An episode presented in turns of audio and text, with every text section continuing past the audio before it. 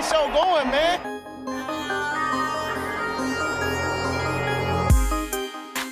Angelo, what an interception!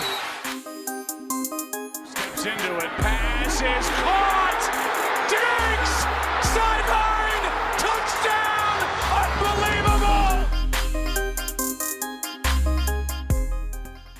Ihr hört Cover 3, der Podcast für Fantasy Football.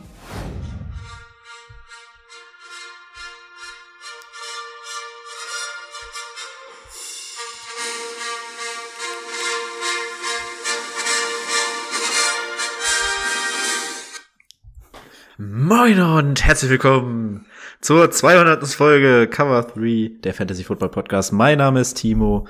An meiner Seite zur Jubiläumsfolge Brady. Boah, 200 Folgen. Das ist echt krass. Wer hätte das mal gedacht? Besoffen vorm Weihnachtsmarkt. Und jetzt sind wir 200 Folgen alt. Und wir und? sind immer noch genauso real wie vorher. Geil! Einfach so Prost auf uns! Auch Rico, grüß dich. Ja. ist ganz beiderseits, ihr sagt ja gerade, wir sind real geblieben. Also damals haben wir zu Jelzin für 5 Euro in den Kopf gekloppt. Jetzt sitze sitz ich hier mit dem Espresso Martini. Vielleicht äh, ist es mir zu Kopf gestiegen, aber ich, ich begrüße euch genauso. Dass du, dir, dass du dafür auch eine extra Tasse oder extra ähm, Glas Martini-Glas. hast. Natürlich. Also für mich, du bist auf jeden Fall ähm, erwachsen, wenn du ein Martini-Glas in deinem Zuhause hast. Oh, Oder? das ist für mich auch. die Definition von Erwachsensein. Brody, wir haben es geschafft. Aber ganz ja. ehrlich, es gibt Sachen, da lasse ich immer noch mal einen Erwachsenen drüber gucken. Nur so zur Sicherheit. ja, haben wir uns jetzt kurz selbst gefeiert. Ähm, gibt gar nicht so viel zu sagen irgendwie von meiner Seite dazu. Ist ja jetzt auch keine besondere Folge. Wir machen alles so wie immer. Wir sind real geblieben. Wir könnten uns jetzt hier die ganze Folge selbst beweihräuchern, aber wir sagen, wir machen hier, wir spielen hier unseren Stiefel runter. Ganz schön, es ist eine Folge wie jede andere.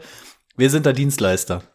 Das aber haben wir ja schon in der hundertsten gemacht. Das machen ja, wir erst wieder in der dreihundertsten. Ja, in der hundertsten sind wir ein bisschen eskaliert. Da haben, wir, da haben wir ja für zwei Folgen getrunken, von daher, das passt. Ey, und vor allen Dingen überleg mal, das war ja noch wegen Corona, das haben wir ja sogar noch äh, alles äh, so per, per Dings auch gemacht, da haben wir uns ja nicht mal getroffen. Da haben wir uns remote betrunken. Oh, da habe ich sogar noch Paketchen rumgebracht und so, damit jeder ja, das gleiche zu trinken hat und so. Wie süß. Stimmt. Das, stimmt. das war gerade High Time. Was meint ihr? Also, der Podcast ist ein Footballspiel. Wir haben Folge 200. In welchem Quarter befinden wir uns? Ich würde sagen im dritten. Ach, ich dachte, wir machen uns noch warm. Ach so, er sitzt hier noch mit 50. Real geblieben. Knackt alles. Oh, Overtime, noch, noch eine Sekunde auf der Uhr. Wolle läuft gerade raus für den 60 Jahre. Das wird ein schönes 0-0, das in der Overtime entschieden wird. Ja, okay, scheiße, dann haben wir ja noch was vor uns. ja, äh, News? News. Breaking News. Und da muss man sagen, da haben wir eine ganze, ganze Menge, dadurch, dass wir jetzt irgendwie durch das Festival so ein bisschen aus dem Zeitplan gekommen sind. Deswegen gucken wir mal, ob wir alles aufgreifen. Sind jetzt wahrscheinlich auch schon etwas ältere News dabei, aber Brady wird uns da sicher durchführen. Hab eben schon im Vorspann zu Rico gesagt, als Timo gerade weg war, kam mir vor wie so eine Folge, ähm, wenn wir wenn wir aus der Winterpause wiederkommen. Ey. So viele News habe ich mir selten aufgeschrieben. Na dann. Waren einige. Gib Gas. Fangen wir an, rocken wir schnell runter. Äh, Commanders sind jetzt offiziell verkauft äh, für 6,05 Billionen Dollar an die Harris Group. Das ist jetzt offiziell auch durch, durch den Ownership. Äh, Dan Snyder darf davon nochmal 60 Millionen Strafen zahlen, wegen diesen ganzen omiösen Dingen, die da waren, sexuelle Belästigung, irgendwie, dass sie schwarze Coaches irgendwie fertig gemacht haben. Da gab's ja so eine Untersuchung irgendwie von unabhängigen Leuten. Ah, da hat er halt jetzt von seinen sechs, sechs Billionen, die er gekriegt hat, halt da nochmal 60 Millionen davon abgegeben, ja. Hat ihm bestimmt richtig wehgetan. Also die Strafe da irgendwie. War jetzt nicht so. Ähm, dann haben wir Jordan Edison wurde beim zu schnell fahren erwischt. Da haben wir jetzt aber auch noch nichts gehört, dass da was passiert. Aber Grico hat so genickt. Hat man schon was gehört, dass was passiert? Ähm, nee, äh, das jetzt nicht direkt, aber man hat jetzt rausgehört, dass es nicht war, weil er irgendwie Bock hatte oder so, sondern weil sein Hund irgendwie in die Notaufnahme musste oder so. Deswegen ist das Ganze wieder so ein bisschen relativiert worden. Also war jetzt nicht irgendwie so Bock Racing oder so, es war wohl quasi Emergency-mäßig. Von daher kann man davon okay. ausgehen, dass nichts kommt. Man hätte ja, man muss ja immer sagen, bei solchen Sachen ist ja immer, gibt's ja einmal die sag ich mal, zivilrechtliche Sache in den USA und die NFL bestraft das ja immer noch ein bisschen anders. Das heißt ja nicht, wenn du von einem Gericht freigesprochen wird, dass Roger Goodell sagt, äh, äh ich finde das geil, machst, machen wir halt nichts draus, ja. Ähm, dann Melvin Gordon, der ist zu den Ravens nochmal gegangen für ein Jahr, 3,1 Millionen. Die Giants haben nochmal richtig aufgerüstet, die haben Cole Beasley und James Robinson geholt.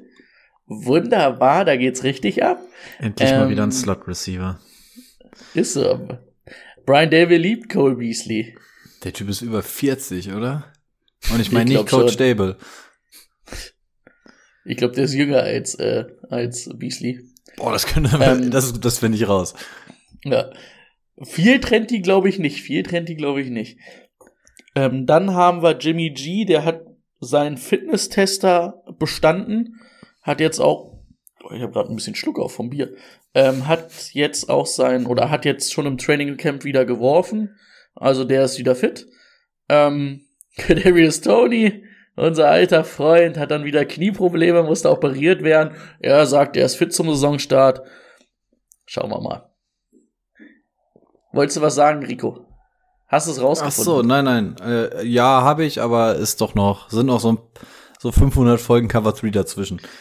okay. Ähm, dann Ushenna Onwoso hat bei den Seahawks verlängert, drei Jahre, 59 Millionen, 32 garantiert. Ähm, war ja letztes Jahr schon so ein bisschen euer Nummer 1 Pass Rusher, ne?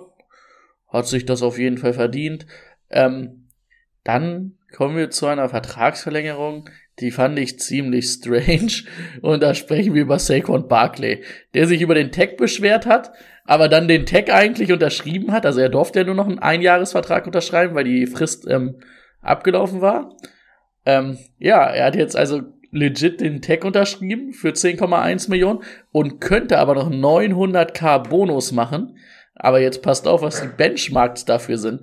1300 Yards, die Giants müssen Playoffs spielen, 11 Touchdowns und 65 Receptions. Also das wäre ja schon eine Saison, die sehr gut ist. Also, wenn ihm das das Wichtige war, ja, keine Ahnung. Und ähm, was halt auch ein bisschen komisch ist, also man hätte ja jetzt vielleicht sagen können, er kriegt in den Vertrag reingeschrieben eine No-Tech-Klausel. Das hätte ja ein bisschen was für ihn gebracht.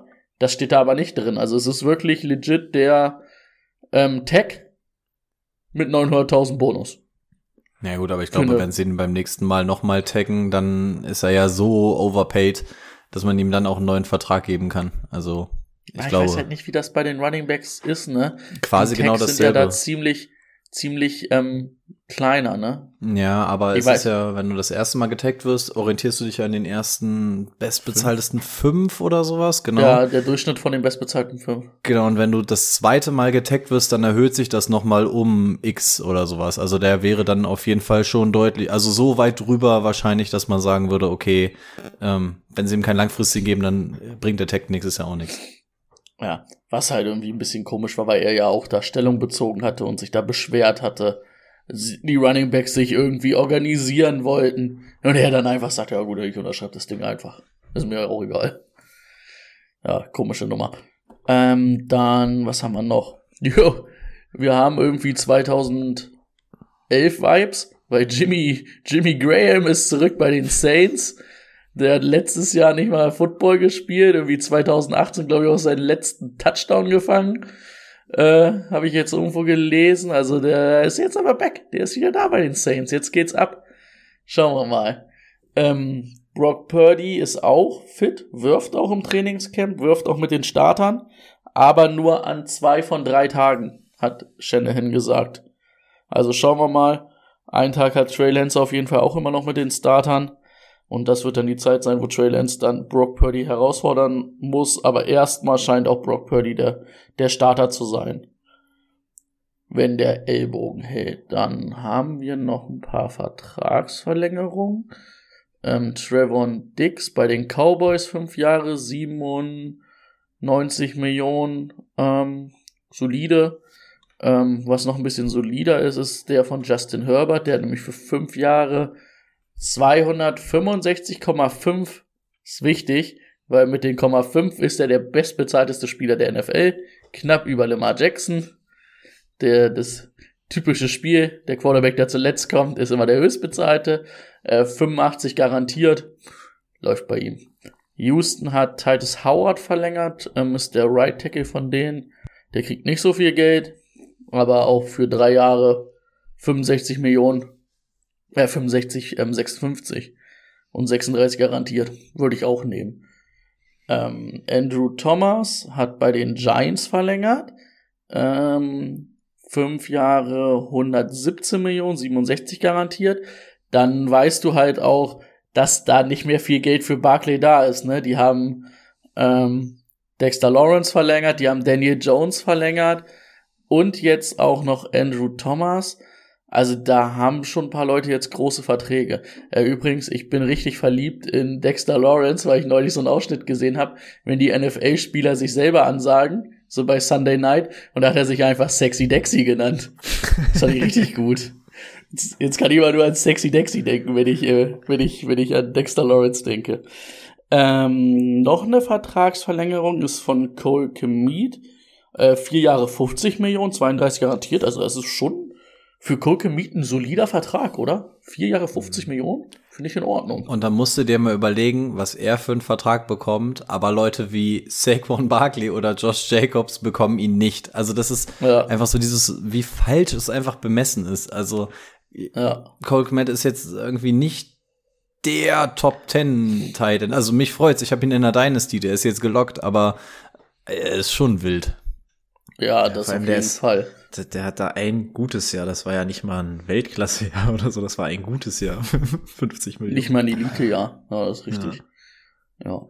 Ähm, und einer, der wollte nicht mehr Geld haben, der nimmt einfach weniger. Aaron Rodgers kriegt jetzt 35 Millionen weniger, hat also irgendwie einen Paycard zugestimmt. Ähm, wie genau sich das aufteilt, habe ich das jetzt noch nicht gesehen, aber das ist halt auf jeden Fall, um dann noch ein paar Leute zu besorgen für einen super, super tollen Run in in New York. Äh, davon abgesehen habt ihr gelesen, dass, dass Delvin Cook wahrscheinlich die Jets jetzt ähm, besuchen wird. Stell dir mal vor, die holen noch Delvin Cook. Was wäre das denn? Mm, es kursiert seit heute Morgen auch, dass Devonta Adams wohl nur noch eine Frage der Zeit ist, bis er einen Trade fordert zu den Jets. Also das Ding ist angeblich auch noch nicht vom Tisch. Ähm, ja, aber David, David Cook ist jetzt, äh, hat trotzdem noch mal ein Meeting mit den Patriots. Also zu 100 Prozent ist es noch nicht safe, aber kann natürlich genauso gut sein, dass er ja. in New York unterschreibt und dann das andere absagt. Aber ja, ja die Indizien gehen dahin, dass Delvin Cook wahrscheinlich auch zu den Jets geht. Und dann wird's natürlich lustig mit Brees Hall. Junge, der Walter Adams und Garrett Wilson. Oh, Ey, das wäre krank. Ja, und dann stell dir vor, dann noch Delvin Cook. Also ganz ehrlich, dann ist das ein Contender. Uh, ja. Und, und dass wir innerhalb von einem Jahr bei den Jets von einem Contender reden, das ist absurd. Also es ist, als wenn du bei Madden eingestiegen wärst und einfach alles, den Laser gemacht hättest und einfach alles in dieses Jahr setzt. Oh. Ähm, was haben wir sonst? Sonst habe ich noch drei Sachen. John Matchy ähm, ist jetzt geklärt, der darf am Trainingscamp teilnehmen.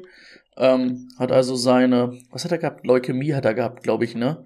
Also Leukämie besiegt und ist jetzt auch fit darf am Trainingscamp teilnehmen. Also sehr gute Nachrichten aus Houston.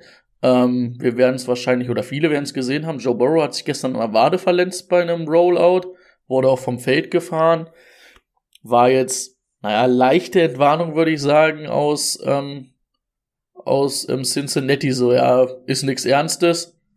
Wahrscheinlich eine Zerrung sein oder so. Aber das sollte man auf jeden Fall zumindest nochmal im Kopf behalten. Calf-Strain, vier Wochen. Ja. Siehst du. Easy. Easy peasy. Ja, Pocket Passer, der soll auch nicht so viel laufen, ne? Ja. Und Jane Ramsey muss am Knie operiert werden, wird den Start der Saison verpassen. Das ist natürlich bitter für die Dolphins. Ähm, ansonsten ähm, habe ich jetzt nix mehr. Ich habe jetzt aber auch diese ganzen Rookie-Deals mal rausgelassen, die ihren Sachen da unterschrieben hatten, weil das hätte den Rahmen, glaube ich, wirklich komplett gesprengt. Sind Nico. vor allem auch alle außer Devin Witherspoon, die bisher unterschrieben haben. Ja. Ja, Kleinigkeiten habe ich noch. Ich habe unter anderem noch so Leute, die auf die PUP gesetzt wurden. Die lese ich jetzt aber nicht alle vor, denn bei der PUP gibt's ja keinen Zeitrahmen. Da kannst du sofort Leute aktivieren. Deswegen hat das jetzt nicht den riesen ähm, Aussagewert. Deswegen lasse ich das mal weg. Äh, ja, die wichtigsten Sachen waren alle drin. Steelers Linebacker Alex Highsmith hat auch noch für vier Jahre 68 unterschrieben. Die Lights, äh, Lions haben für Jets Wide Receiver Denzel Mims getradet. Ich weiß nicht, ob wir es vorhin drin hatten. Die Giants haben sich Running Back James Robinson geholt. ja, hatte ich mit in der Dings. Perfekt. Ähm, die Lions haben etwas überraschend ihren, ihren ja, Veteran-Kicker Michael Batchley entlassen, der dann jetzt auch direkt bei den Commanders untergekommen ist. Aber scheiß auf Kickers.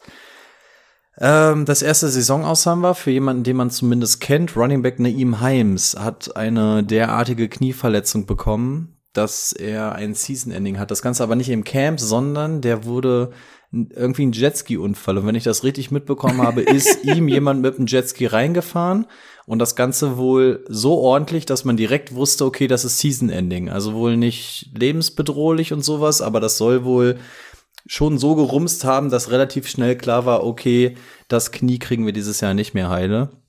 Und da beginnt auch gerade der erste Rosenkrieg, denn die Bills fordern jetzt so ein bisschen, dass sein, weil es, also so- sowas ähnliches hatten die Seahawks vor drei Jahren oder so mit Malik McDowell.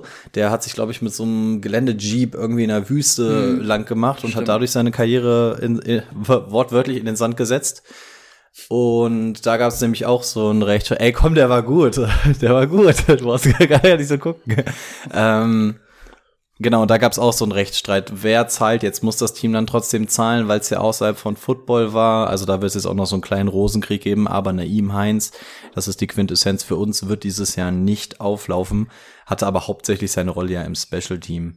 Hatten wir Markus Peter, hat ähm, ein Jahr mit den Raiders Nee, unterzeichnet. Nö, ist aber letztendlich auch egal.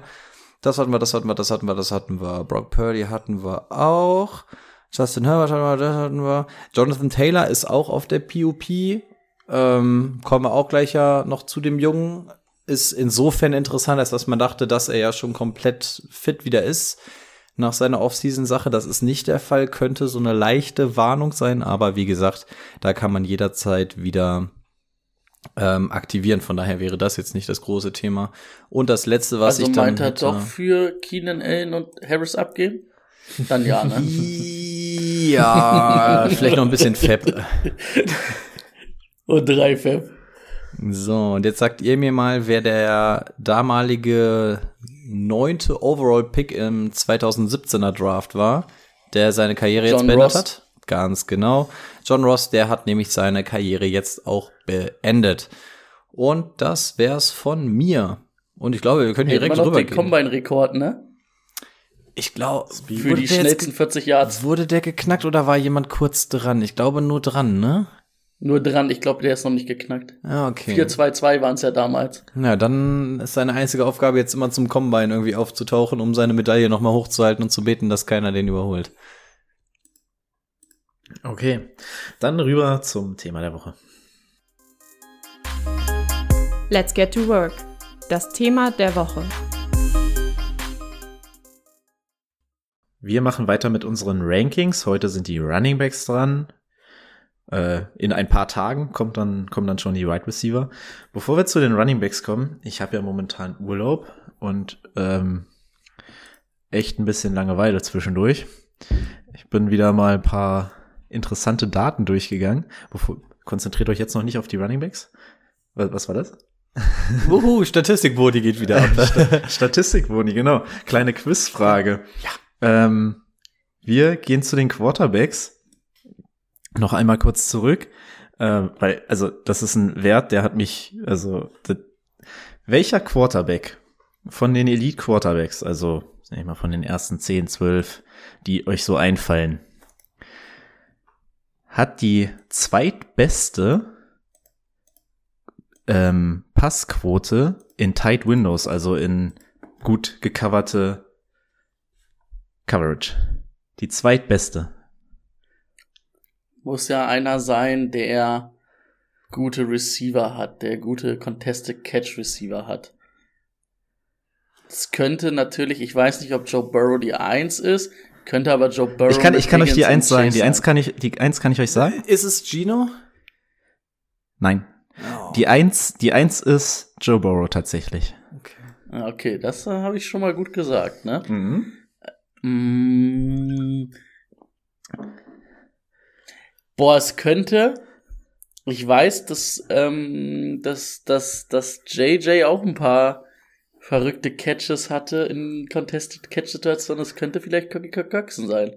Ja, ich habe Kirky hatte ich jetzt nicht mit drin hier, aber ich glaube, er, er war es nicht. Also, Okay.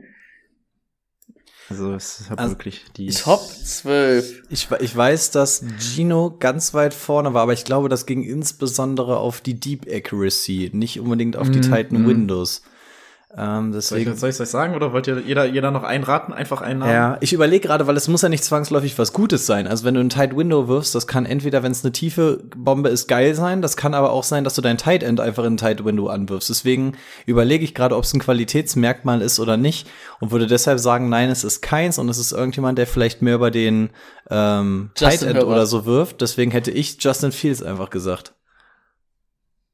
Was hast du gesagt, Brady? Justin Herbert. Nee. Es ist Lamar Okay. Jackson. Und der hat letztes Jahr quasi ohne Wide Receiver gespielt, also da war alles tight wahrscheinlich. Aber hat die zweitbeste Quote, also. Ja, gut, aber wenn deine Receiver warte. also halt keine Separation Aber siehst du, was heißt ist der, aber pass tight. auf, pass auf, Tight Ja, End ja. pass auf. Es haben, es haben, also in, in Covered Attempts haben Joe Burrow, Josh Allen und Herbert mehr. Aber er hat von 79 Würfen 41 angebracht, also. Ja, aber ich Oh. meine, der, der hat Mark Andrews als Top-Anspielstation. Da war das von mir gar nicht so weit hergeholt, dass es auch über den Ja, Tight End sein ja. kann, ne? Ja, kann okay. Ja. Nice. Aber fand ich auf jeden Fall, dass Lamar in, in der Wurfstatistik weit vorne ist. Ähm, und ja, gegen Man-Coverage ist er sogar der Beste von denen da oben. Also, gut, das dazu. Egal, ich hatte Joe Burrow richtig. Joe Burrow, das stimmt. Das war echt nicht schlecht. Das nimmt mir keiner. Im Zweifel, weil er Chase hat. Ja, Chase und Higgins, ne? Also halt, Ja. Kannst du auch. Ja, und zur Not auch noch Boyd oder so. Also es funktioniert Ja. schon. Vielleicht ist sogar so ein Swing Pass mal knapp gewesen auf Joe Mixon. Ja, kommen wir zu unseren Running Back Rankings. Finde ich, also für mich persönlich ist es so das schwierigste Ranking, weil, ja, Running Backs kannst du eh nicht 17 Spiele mitrechnen, dass sie die machen. Also da kann alles passieren. Deswegen ist am Ende der Saison dieses Ranking auch meistens Stall und Rauch, aber ja, wir gehen es trotzdem mal durch, was wir so erwarten dieses Jahr. Wir gehen natürlich davon aus, dass die Leute fit bleiben. Die ersten beiden, drei, vier sind relativ unstrittig, aber Rico geht die einmal wieder. Hast du es offen? Mhm. Unser Gesamtranking? Dann würde ich sagen, machst du das wieder. Jo, also wir haben auf der 1 CMC und ich glaube, das hatten auch alle, nein, nicht alle. Timo hatte eine andere Nummer 1. Ähm, ja, also für mich, ich muss nicht über CMC reden. Also Nein. Verletzungskonzerns gibt es da für mich jetzt nicht so wirklich. Mm, Also ich sehe, wen du auf der 1 hast. Ich überlege gerade, verletzungsmäßig stehen sie sich, glaube ich, in nichts nach. Ja, Rushing-mäßig und so, da sehe ich das Upside einfach. Also, es ist einfach CMC. Also, da funktioniert alles. Scheißegal, ob Brock Purdy spielt, ob es Lance ist oder sonst irgendwas. Ja, ist für mich eine klare Kiste. Ja, ich habe Austin auf 1, weil ich finde, er hat halt 0,0 Konkurrenz und das wird das gleiche sein wie immer. So viele Targets, dazu noch ein bisschen laufen, das, das reicht mir. Ist ja im Laufen auch recht gut geworden, aber ich Ja. bin auch d'accord, beide auf die Eins zu setzen, muss ich sagen. Ich habe die auch Ja. beide in einem Tier. Oder habt ihr, hast du CMC über ihm noch im Tier? Hast du irgendwie ein eigenes Tier für CMC? Ich ja. Okay. Gut, wie gesagt, bei mir sind die beide im gleichen Tier, deswegen bin ich mit beiden d'accord. Dann hast du den ja noch mal ein Stückchen höher, wahrscheinlich wegen einfach wegen dem Rushing Upside. Ja, und? Willst du weiter, die Liste? Ach so. Was machen wir jetzt? Ich wusste nicht, ob noch jemand was sagen will. Auch noch mit großen Augen sich alle angeguckt. Ähm, ja, dann haben wir auf der 2 Austin Eckler. Wir haben gerade eigentlich schon mehr oder minder alle drüber geredet. Ich glaube, können wir an der Stelle auch relativ kurz fassen. Ich glaube, die Separation bei uns wird ja erst hinten rauskommen. Deswegen hätte ich gesagt, können wir vorne das Ganze, glaube ich, ein bisschen, bisschen enger fassen. Ja, Austin Eckler, glaube ich, alles zu gesagt. So, auf der 3 fängt es dann bei uns im Konsens-Ranking mit Saquon Barclay an. Jetzt gucke ich gerade, wo wir ihn jeweils haben. 3-3-3, wir haben ihn alle auf der 3. Okay, dann Gut. umso besser. Also jetzt auch mit dem, mit dem Tag, beziehungsweise Nicht-Tag, muss man einfach sagen, ist das Ganze nochmal abgesicherter. Man weiß, sie werden ihn reiten. Ja, also ich, ich sehe Josh Jacobs und Saquon Barkley immer relativ ähnlich. Das sind beides für mich absolute Monster, auch wenn Saquon eher der bulligere ist davon. Ähm, aber ich finde, die stehen sich eigentlich in nicht so wirklich nach. Und da sehe ich Saquon jetzt auch einfach so viel sicherer als Josh Jacobs durch die jetzige Situation. Ähm, ja, für mich eine ganz klare Nummer drei und auch No-Brainer eigentlich. Auch gar keine Konkurrenz. Gutes Receiving Upside. Passt. Ja nichts zu ergänzen. Danach auf Platz 4 Nick Chubb bei mir auf der 4, Timo die 5, Brady die 6. Das heißt, da gehen wir jetzt das erste Mal so ein bisschen wa wa Warte mal, warte mal, warte mal, warte mal. Ich habe den am niedrigsten. Du hast Nick Chubb am niedrigsten. Da wird das Ranking noch mal angepasst. Das geht nicht. Das kann ich nicht auf mir sitzen lassen. Dass ich Nick Chubb am niedrigsten habe. Ja. Also, da mache ich einfach jetzt mal, ja, Nick Chubb, ähm, Absolut keine Konkurrenz. Mir gefällt diese Offense dieses Jahr sehr gut. Ich glaube, es gibt jetzt auch, also man kann die Box nicht vollladen gegen Nick Chubb. Ähm, und das ist der beste Runner in dieser Liga. Also, ja. Wird sein bestes Jahr, wenn er ver verletzungsfrei bleibt. Ich bin Was immer so ein bisschen, ein bisschen Konzern noch ist, so, weil er schon eine schwere Verletzung früher hatte, aber er hat sich jetzt irgendwie relativ gut durchgeschlagen. Ja, die ist ja aber auch schon drei Jahre her, oder? Ja, so. ja, ja, ja. Aber wer von den dreien, die wir davor genannt hatten, hatte noch keine?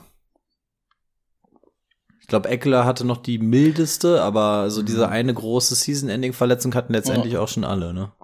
Ja. ja, das stimmt. Aber ich muss sagen, ich bin auch eigentlich ganz d'accord mit meinen ersten beiden Tiers, weil ich habe ihn jetzt zwar nur an sechs, aber ich könnte ihn genauso auch an drei vor Barclay schieben und wäre damit d'accord und könnte Barclay ans Ende dieses Tiers irgendwie auf sieben schieben und ich würde sagen, ja, ist alles in Ordnung. Da muss ich sagen, da bin ich zumindest mit meinen Tiers ganz zufrieden, die Spieler, die ich da drin habe. Ja, also Nick Chubb ist für mich auch eher ist meiner Meinung nach der beste Running Back der Liga und das jetzt schon so seit zwei Jahren mit Henry, meiner Meinung nach. Jetzt ist Kareem Hunt weg und das, was mich aufhorchen lässt, das Einzige, warum wir gesagt haben, er kann eigentlich nicht Running Back Nummer eins overall werden, weil er kein Passing Upside hat. Wer mal so ein bisschen gelauscht hat, sie wollen ihn ins Passing Game einbinden. Off-Season Talk, aber wenn das wirklich passieren sollte, ist er für mich ein Kandidat für Overall 1 ähm, wenn diese Offense so ein bisschen den Bounceback hat. Deswegen bin ich dieses Jahr all in bei Nick Chubb. Altersmäßig passt das auch alles noch wunderbar. Können sie abgehen. Ja, keine Ahnung, gib dem mal so 50, 60 Targets einfach. Ja, es wäre ja schon fast viel, fängt. ne? Aber ja, das würde ja schon reichen. Und das wäre ja absurd mit seinem Rushing. Hm. Das vor allen Dingen, du hast ja dann jetzt dieses Jahr auch nicht mehr, das was ja die letzten Jahre noch so ein bisschen war, dass Kareem Hunt so an der Goal-Line so ein bisschen, was ich auch immer gar nicht verstanden habe, warum man Nick Chubb an der Goal-Line rausnimmt. Ähm, da ist ja dann das ja auch komplett weg. Der wird ja dann nochmal an Touchdowns auch noch ein bisschen was drauflegen. Yes, yes. Auf der 5 und auch nur auf der 5, weil ich ihn wahrscheinlich ein bisschen runtergezogen habe, Bijan Robinson. Ähm, Timo die 4, Brady die 5, ich die 7. Ja. Ich, Brady, du hattest eben noch nicht angefangen. Ja, also was wir im College von Bijan gesehen haben, war halt echt gut. Ist halt das so ein bisschen was, was Barclay damals war, als er aus dem, aus dem College kam, ne? Der wird eine gute Receiving-Rolle spielen, der wird gut laufen können, der ist in der Offense, die laufen wollen, die runnen wollen und die haben halt auch eine ganz gute Line für den Lauf zumindestens. Ja, der wird legit halt echt gut sein. Der wird natürlich teuer, ne? Ich glaube, das ist so einer, den, wo viele Leute dann vielleicht auch so ein wenn man das bei diesen guten Running Backs sagen kann, so ein bisschen überhypten Preis haben, weil man natürlich irgendwo auch die Fantasie hat, ja, das könnte vielleicht auch die Nummer eins werden, ne? Bei Nick Chubb sagen wir halt, ja, da muss dann halt aber schon viel fangen. Und wenn es halt optimal bei Bijan läuft, sagen, glaube ich, viele, ja, dann könnt ihr halt auch an die Eins angreifen, ne? Deswegen, da wird ein bisschen der Hype groß sein, aber dass der in den Top 10 auf jeden Fall, wenn er alle Spiele oder wenn er, sag ich mal, 15 Spiele mindestens macht, abschließt und wahrscheinlich sogar eher Richtung Top 5, wie wir ihn gerankt haben, ist, glaube ich, klar. Dafür ist das Talent einfach zu groß. Kann man, glaube ich, auch nicht viel zu sagen. Ja. Oder viel gegen sagen. Ich habe Bijan, glaube ich, auch lang genug abgehypt. Ähm, der kann, der kann einfach alles. Das ist für mich der einfach ein richtig kompletter Back und in, einer, in dieser Offense wird viel gelaufen. Dazu kann er noch Bälle fangen. Also das passt perfekt. Ja, und ich bin ja eigentlich der, der ihn runterzieht mit Platz 7 bei einem Rookie, was eigentlich auch schon sagt, was da für ein Kaliber in die NFL kommt. Ich habe halt einfach nur noch das Problem von den anderen, habe ich es gesehen. Ich sehe einen Saquon, ich sehe Josh Jacobs, Nick Chubb irgendwie da.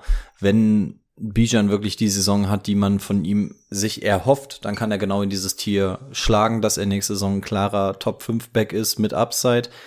Aber wie gesagt, ich habe ich hab noch nicht einen NFL-Snap von ihm gesehen. Ich habe ihn nur im College gesehen. Mir gefällt die Offense jetzt nicht zu 100 Prozent. Aber es reicht für mich für Platz 7. Da bin ich einfach der natürliche Pessimist, was, was Platz 7 angeht. Sofern man bei Platz 7 äh, noch von Pessimismus reden kann. Äh, Pessimismus könnte man für den nächsten Spieler auch anbringen. Es ist Jonathan Taylor. Wir haben ihn gelistet an, äh, ich an der 9. Oh, bin ich schon wieder der Pessimist. Dann in der Mitte stand, glaube ich, Timo und Brady an der 4. Also da gehen wir das erste Mal so ein bisschen auseinander zwischen 4 und 9. Ähm, fangen wir mit dem positivsten vielleicht an. Brady? Ja, ich glaube, da haben wir in der Division-Folge schon lang und breit drüber gesprochen. Ne? Wenn Johnny Taylor fit ist, das ist mit Henry, mit Chubb der beste Runner, einer der besten Runner der Liga. Er kriegt ein unheimliches Volume. Man muss halt gucken, wie es ist mit, mit ähm, Richardson, weil der auch ein bisschen was an Runs wegnehmen wird. Und er kann zumindest solide fangen. Und Konkurrenz hat er halt auch nicht. Es ist eigentlich nur die Frage, ist er fit? Und wenn er fit ist, und da ist, da schlage ich die gleiche wie bei Bijan, wenn der 15 Spiele macht, wird der in der Top 5 abschließen. Da bin ich mir ziemlich sicher. Mehr brauche ich da, glaube ich, auch gar nicht zu sagen, oder? Ich weiß, ich bin, mir macht die Offense allgemein so ein bisschen, dass ich sage, also die Quarterback-Situation jetzt, dass der auch gerne selber dann läuft, nicht den Checkdown wählt. Das ist das Einzige. Also an Taylor liegt es nicht, dass ich ihn nur an sieben habe. Das auf jeden Fall ist ist einfach Weltklasse-Athlet, aber ja, es liegt an den Coles. Ich bin am pessimistischsten ähm, und das betrifft tatsächlich nicht den Quarterback, denn ich gehe ganz stark davon aus, dass, und das hat man jetzt auch wieder die Woche gehört, dass Anthony Richardson nicht reingeworfen wird, nicht vor dem Deutschlandspiel. Das Deutschlandspiel soll so ein bisschen der Gradmesser sein, ab wann Anthony Richardson übernehmen soll. Also man hat schon gesagt, man will ihn wirklich sehr, sehr langsam ranführen und das wäre dann halt ja, acht, ja, acht bis zehn oder sowas. Ich ne? sagen, das ist noch im November, ne? Ja, das, das ist schon spät. Absolut, aber man hat gesagt, er braucht einfach ein bisschen Zeit. Man hat Gardner Minshew, der irgendwie eine coole Socke ist. Man hat gerade nichts, worum man spielt. Ähm, man will das Ganze wohl langsam angehen und das könnte ich mir tatsächlich auch relativ gut vorstellen. Ist jetzt aber auch nicht mein Hauptkonzern, der Quarterback, sondern einfach die Tatsache, die Jungs, die wir davor gesehen, gesehen haben oder gerade angesprochen haben, die kannst du nicht rausschemen aus so einem Spiel. Bei Johnny Taylor ging es letztes Jahr. Und das ist das Einzige, was mir so ein bisschen Sorge macht. Also da hat's funktioniert, dass das Team trotzdem gespielt hat, ohne dass diese Person an Bord war ähm, oder eingebunden wurde. Das funktioniert bei den ganzen Running Backs, über die wir eben gesprochen haben, nicht. Bei Bijan wissen wir es nicht, aber ansonsten, wenn du Nick Chubb auf dem Feld hast, ähm, gibt es nicht, dass Kareem Hunt das Spiel macht und Nick Chubb gar nichts macht im Vergleich zum letzten Jahr. Deswegen, das ist so mein Concern. Johnny Taylor dann jetzt POP finde ich nicht geil, weil man eigentlich gehört hatte, dass er ja fit sein soll, wenn er jetzt überhaupt auf der POP anfängt. hm, erstmal nicht cool. Also auch da wieder der Pessimismus einfach bei mir, dass ich ihn deswegen ein bisschen weiter unten habe. Aber was er erreichen kann, hatten wir auch in der Division-Analyse schon gesagt. Da hatte ich das Ganze auch noch mit ein paar Zahlen unterfüttert. Von daher, barscht. Auf dem nächsten Platz haben wir Josh Jacobs. Da bin ich diesmal der Höchste mit fünf. Dann kommt Brady mit sieben und Boni mit zehn. Ähm, ich habe ihn am höchsten, deswegen würde ich dann einfach wieder einmal anfangen. Ich habe ja schon gesagt, ich finde, Josh Jacobs steht Saquon Barkley in gar nicht so mega viel nach. Und wenn ich mir jetzt mal seine 2022er äh, Saison angucke, ja, das ist einfach absurd, ne? 1650 Yard gelaufen, ähm, 400 noch received, ne? genau. Sogar. Ähm, über 2000 Total Yards, 12 Touchdowns, was willst du denn mehr? Also klar, irgendwie Barkley klingt immer geiler, aber Barkley hat nicht mehr gerissen als, als Josh Jacobs. Ich, ich, sehe hier sein Ranking. Platz schwacher Start 33 25 dann 18 1 3 1 18 8 7 1 3 8 20 9 also das ist immer alles in der Top 10 und deswegen Josh Jacobs ist für mich so so grundsolide.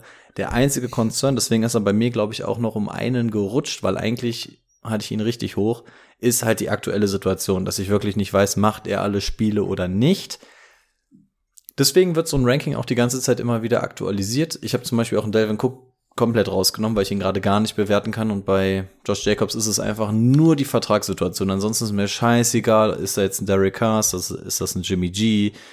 Wie sieht die Situation um ihn herum aus? Ist mir scheißegal, das ist Josh Jacobs. Was der kann, weiß ich. Der will sowieso allen zeigen, dass er das Geld wert ist. Von daher mache ich mir da keine Gedanken, sofern er denn spielt. Ja, also ich finde, dieses Team ist einfach, ja, also wenn das jetzt mit Adams wirklich noch kommt, dann mache ich mir richtig Sorgen, weil dann geht, dann kannst du halt wirklich die Box vollladen und dann ist Josh Jacobs da der Star. Also das ist, das ist einfach nur noch die Josh Jacobs Show und in einer Offense, die durch Jimmy Garoppolo dann bewegt wird, mache ich mir so ein bisschen Sorgen. Also es liegt bei hier auch wieder wie bei Taylor nicht an Jacobs, dass ich ihn so tief habe, sondern eher an den Raiders. Könnte halt theoretisch sein, ne? Steht ja im Raum vielleicht ein Spiel, vielleicht zwei Spiele, die er aussetzen will. Mhm. Das wäre natürlich scheiße. Ja. Aber sonst kann ich da eigentlich auch nicht viel zu sagen. Ist so bei mir jetzt der letzte aus meinem zweiten Tier. Wir hatten jetzt alle aus meinen ersten beiden Tiers. Sind auch für mich die die du halt, wo du sagst, ja, das ist geil, wenn ich den auf der Nummer eins auf dem Running Back Posten habe, da habe ich Ruhe. Die können für mich auch alle, habe ich irgendwo einen Case, wo die alle die Nummer eins am Ende des Jahres sein könnten. Ne, natürlich bei den Tier 2 so ein bisschen, da muss alles optimal laufen, aber den traue ich es auf jeden Fall zu. Wo habt, also du, warte mal, du hattest auf jeden Fall, wen hatten wir davor? Wer? Ne, du hattest Johnny Taylor an 9. Was wäre das für ein Tier bei dir, Rico? Das müsste dann schon wahrscheinlich ein Tier da drunter sein, ist oder? Ist der letzte aus Tier 3, aber dadurch, dass ich nach Christian McCaffrey 1 gezogen habe, Ach, wäre stimmt. es quasi bei dir Tier 2. Ah, okay, dann sind wir da doch zumindest vom Tier her sehr ähnlich. Ja. Also ich glaube, wir sind da generell okay. sehr ähnlich. Es gibt nur einen Spieler, auf den wir noch zu sprechen kommen. Da sind wir, glaube ich, ein bisschen noch auseinander. Gut. Auf, Bin gespannt, welcher. Auf der 8 haben wir Ramondre Stevenson. Ähm, den hatte am höchsten, ich glaube, es war Timo, wenn ich es gerade richtig gesehen habe. Ja, Timo an der 6, Brady an der 9, ich an der 10. Dann darf Boni ja. gerne anfangen.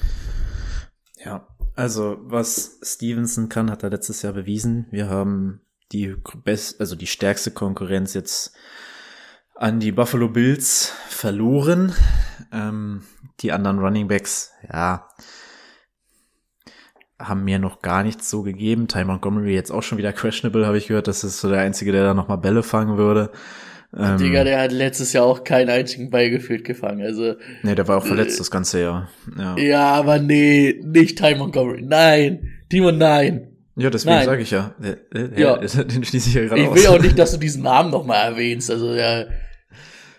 Ja, also ich sehe keine Konkurrenz. Ich ähm, habe gesehen, was er letztes Jahr kann. Es hat sich in diesem Team für mich nicht viel verändert. Es wird das gleiche sein, nur mit mehr Red Zone Opportunities. Mm, Okay, dann mache ich weiter.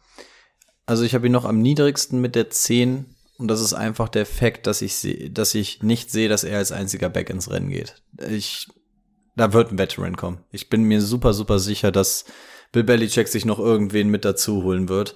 Das wird nicht eine One-Man-Show. Das kann ich mir irgendwie nicht vorstellen.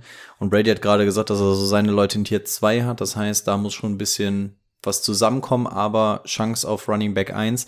Und da ist für mich einfach bei Ramondre Stevenson der Cut. Also da müsste nicht nur ein bisschen was zusammenkommen, sondern da müsste sehr, sehr viel zusammenkommen, meiner Meinung nach, damit er wirklich auf die 1 gehen könnte.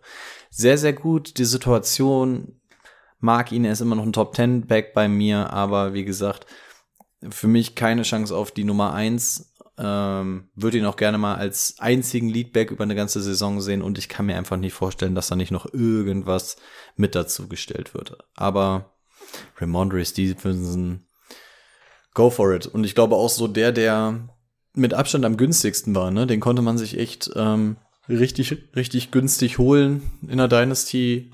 Und jetzt hast du da auf einmal einen Top 10 Back. Also das ist, glaube ich, die Aktie, die bisher am höchsten gestiegen ist. Du hast da auch diesen, diesen riesen Unterschied zwischen Standard und PPA. Ne? In der Standardliga ist er letztes Jahr 14. geworden, PPA 7. Also, ähm, ja, da, da Das, sieht das man, denkt dass man halt das, gar nicht bei ihm, ne? Das ist ein absurd guter Receiver, das habe ich auch nicht Ja. so gedacht. Aber der hat das in den letzten zwei Jahren echt gezeigt und also aus der Top 10 ist das bei mir den, wo ich sage, also wo ich das meiste Upside sehe, wo ich irgendwie wirklich noch sehe, dass der vielleicht, also wenn kein Back mehr kommt und der am Ende der Saison in den Top 3 ist, sage ich, okay, hat mich jetzt nicht komplett überrascht. Das ist so wirklich ist, auch, der, ist auch ein Team, was laufen muss. Also, ja. Ja. Laufen muss, laufen will. Mondre all night long. was hattet ihr? 6, 10 und Brady? Ich hatte Neun neun. ne? Hm, okay. Ja, alles beieinander. Auf der Nummer 9 Tony Polar. Im Moment ist er weiterhin der einzige Back in Dallas. Da haben wir 8-8 bei mir und Brady und Boni ein bisschen tiefer mit der 12. Also auch hier sind wir wieder weitestgehend zusammen. Tony Polar, ich fange einfach an, scheint wieder komplett fit zu sein. Bisher wurde ihm nichts vorgesetzt. Ich bin einfach hyped darauf, ihn eine ganze Saison mal als Leadback zu sehen. Was der eigentlich als Second String Running Back da schon weggerissen hat, war absurd. Ja, finde ich geil. Auch da kann ich mir nicht vorstellen, dass man nicht noch an einem Running Back Signing vorbeikommen wird. Dann wird die Situation noch mal ein bisschen neu zu bewerten sein, je nachdem, was denn kommt. Tatsächlich hat man jetzt sogar wieder eine Sieg Elliott Rückkehr irgendwie im Raum stehend gehabt letzte Woche. Schauen, was passiert. Stand jetzt ist er für mich einfach die Nummer 8, weil wenn der keinen vor sich hat, dann hat er auch im Spiel keinen vor sich und läuft durch. Bumm. Ist halt nur ein bisschen die Frage, ob er so seine Stats aufrechterhalten kann. Der hat ja absurde Stats pro Carry pro Yard und so, weil der so explosiv ist, ne? Muss natürlich aber auch zur Wahrheit sagen, ja, ich habe ja das immer gefordert, dass er mehr Carries kriegen muss. Aber es ist natürlich auch nochmal was anderes, wenn so ein Sieg Elliott die irgendwie First Down, Second Down diese dreckigen Yards rausholt gegen eine schwere Box und ein Tony Pollard dann halt bei leichten Boxes reinkommt und seine Geschwindigkeit und Explosivität ausüben kann, ne? Aber dass der alles mitbringt, Explos- Explosivität, ähm, Receiving Skills hat er auch, also ja, es, es kann eine ganz große Nummer werden, wenn er alleine ist. Wird halt interessant, ob er das bleibt. Ja. Also ich habe ihn halt weiter unten, wenn ich das jetzt einfach mit Stevenson vergleiche, ähnliche Situation, keine Konkurrenz mehr. Ähm, ich bin mir nicht sicher, ob Polar dafür gemacht ist, so viele Carries zu bekommen. Ist auch ein bisschen einer der leichteren Sorte. Muss ich erstmal sehen, muss ich mir angucken. Deswegen. Dann kommen wir zu dem Spieler, wo ich meinte, da ist der Unterschied noch mal ein bisschen größer bei uns allen. Und das ist auf der Nummer 10, der letzte im Bunde der Top 10, Derrick Henry. Und dass wir hier eine Kontroverse haben, liegt in erster Linie an mir. Ich habe ihn nämlich auf der 6, ähm, Timo auf der 11, Brady auf der 12. Dementsprechend muss ich wahrscheinlich auch anfangen. Und ich fange einfach mit dem Take an. Äh, erinnert euch mal bitte an die letzten Jahre zurück, als Derrick Henry diese Liga, sorry für die Wortwahl, aber einfach zerfickt hat. Und dann denkt man, okay, letzte Saison war das aber irgendwie nicht so der Fall. Hier kommt's. Ich lese euch jetzt nur wieder die Finishes der Saison vor. Remember, alles hinter der 20, Running Back 20 ist scheiße. Alles, was davor ist, ist gut. Alles, was in der Top 10 ist, ist sehr gut. 32, 26. Hm. So, jetzt geht's weiter. 3, 7, 5, 15, 3, 5, 31, 5, 19, 44, 7, 3, 9, 14. Macht Overall Running Back Nummer 4. Und Hupsi, da hat er sogar eine Woche gar nicht gespielt. Zu den Stats 1538 gelaufen, 13 Touchdowns, 400 Yards received. Ich habe vorhin die Stats von Josh, ähm, von Josh Jacobs vorgelesen das ist bis auf 150 Receiving Yards oder so genau dasselbe. Und deswegen, don't sleep on Derrick Henry. Warum sollte es nicht funktionieren? Der Junge ist fit. Du hast jetzt noch die Andre Hopkins. Ja, mein Gott, dann geht durch die Luft auch ein bisschen mehr. Ist sowieso nicht sein Fachgebiet. Aber diese Offense hat auch einfach mal einen Boost bekommen. Deswegen verstehe ich nicht, warum ein Derrick Henry nicht dabei sein sollte. Ja, wir haben so langsam so eine gewisse Altersgrenze, aber fuck off. Es ist halt immer noch Derrick Henry. Wenn der alle Spiele macht, gibt es für mich kein Szenario, den nicht auch in dieses besagte Tier 2 zu packen und zu sagen, der hat absolut die Chance, Running Back Nummer 1 zu werden. Ähm, und da sehe ich die, die wir, Tony Pollard und Raymondre Stevenson, sehe ich zum Beispiel nicht mit der Chance auf die 1. Derrick Henry, ja, weil wir es auch die letzten fünf Jahre schon so gesehen haben. Deswegen habe ich Derrick Henry einfach auf der 6, ähm, weil ich einfach denke, die, die Stats sprechen für sich und wir kennen die Vergangenheit, wir wissen, was Derrick Henry zu leisten in der Lage ist. Ja, also ich habe ihn an der 11, weil ich einfach trotz der Stats letztes Jahr so ganz, also nicht viel, aber so, so ein ganz kleines bisschen gesehen habe, dass er, dass er ein bisschen langsamer, dass er nicht mehr so explosiv ist, wie er es mal oder wie es war. Und mit 30 Jahren, ich glaube, ich weiß gar nicht, wann er Geburtstag hat, aber ich glaube, er wird noch 30, ähm, und jetzt weniger, ich glaube, er wird weniger Pässe wieder sehen, also wie, ja, weniger Pässe sehen durch die Hopkins-Verpflichtung. Das war ja für seine Verhältnisse unglaublich viel mit 40 oder sowas, was er da bekommen hat. Und ja, die, das Team allgemein, ja, ist jetzt auch wieder dadurch so im, im mittleren Bereich anzusehen. Ähm, ja, also ich habe ihn jetzt noch nicht hochgesetzt nach der Hopkins Verpflichtung. Ich könnte mich da noch auf ein, zwei Plätze einigen. Aber ja, ich glaube einfach, das Alter schlägt jetzt auch bei so einem Workhorse langsam zu. Ja, das, das wird einfach mit DeAndre Hopkins traue ich der Offense trotzdem nicht über den Weg. Und vor allen Dingen halt auch, ja, es ist Derrick Henry, aber auch ein Derrick Henry braucht ein bisschen Platz zum Laufen. Und diese O-Line, aber es ist ja mit einer der schlechtesten Lines, die hat sich ja die letzten Jahre immer weiter nach hinten entwickelt. Und dieses Jahr wird die noch schlechter sein, wo ich sage, irgendwann kann vielleicht Derrick Henry das auch nicht mehr ausgleichen. Und ja, man davor das Jahr war er verletzt, letztes Jahr hat er ein Spiel verpasst, ne? So ein bisschen der Nimbus von, ah, der ist auch unkaputtbar, ist halt auch weg. Aber dass der, ja, ist bei mir auch der letzte jetzt in meinem Tier 3. Wenn ich den dann für Nummer 1 Running Back habe in meinem Team, bin ich auch d'accord damit. Bei Derrick Henry weißt du halt, was du bekommst. Soliden Output und er kann halt auch mal ausrasten. Dann machen wir weiter mit der 11. Das ist Najee Harris. Ich an der 12, Timo an der 8, Brady an der 10. Deshalb würde ich Timo mal das Wort erteilen. Mhm. Ähm, letztes Jahr war ich kein Fan von Najee Harris, weil ich Angst vor den Steelers hatte und das hat mich, oh, hat sich auch so ein bisschen bestätigt. Ähm, es war aber ein Prozess über das Jahr. Also die erste Saisonhälfte war eine ziemliche Katastrophe. Er war auch das ganze Jahr über mit seinem Fuß irgendwie so ein bisschen angeschlagen. Ähm, die zweite Saisonhälfte hat mir sehr viel besser gefallen. Man hat jetzt im Draft die O-Line verstärkt. Ich hoffe, trotz meines Lieblings-OCs, ähm, dass das Passing-Game ein bisschen besser wird. Die haben ja auch gefühlt gar keine Touchdowns gemacht, ob es jetzt am Lauf oder im Pass war. Also äh, was die Offense angeht, bin ich etwas optimistischer und auch so hat er ja gezeigt, dass er, weiß ich nicht, ich glaube, er ist 14. in der PPA-Liga geworden. Deswegen, ähm, da sehe ich noch ein bisschen Upside mit einem gesunden Fuß. Ähm, ist die Top 10 drin. Also nicht viel mehr nach oben, nach oben geht da nicht viel, aber das ist, ähm, ja, wahrscheinlich das Maximum, aber da sehe ich ihn dieses Jahr.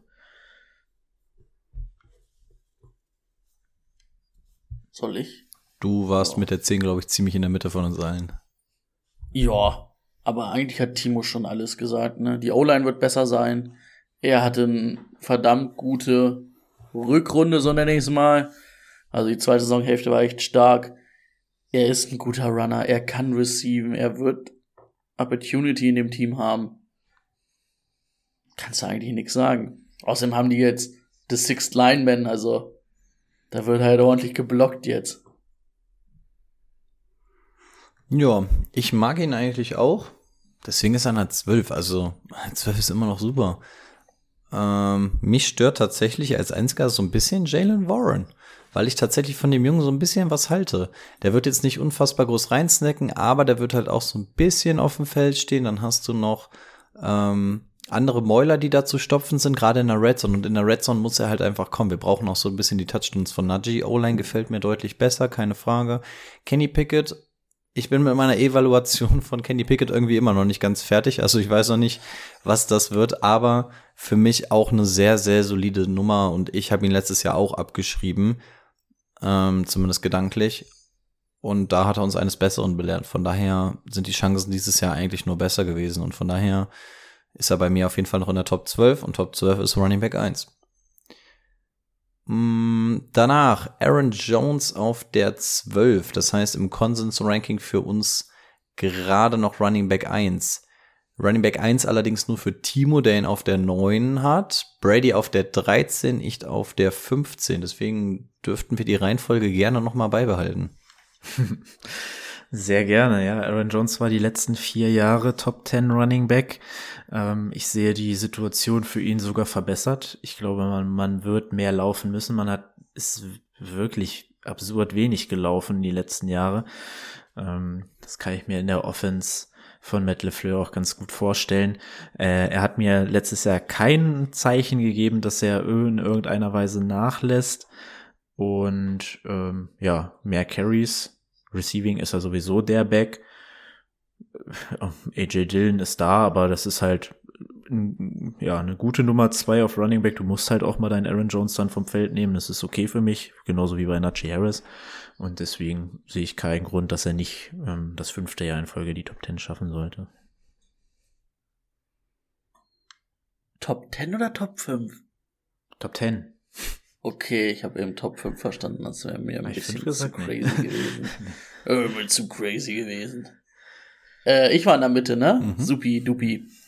Ähm, ja, Aaron Jones bringt auch sehr viel mit. Explosivität, Receiving Skills, gute Running Skills.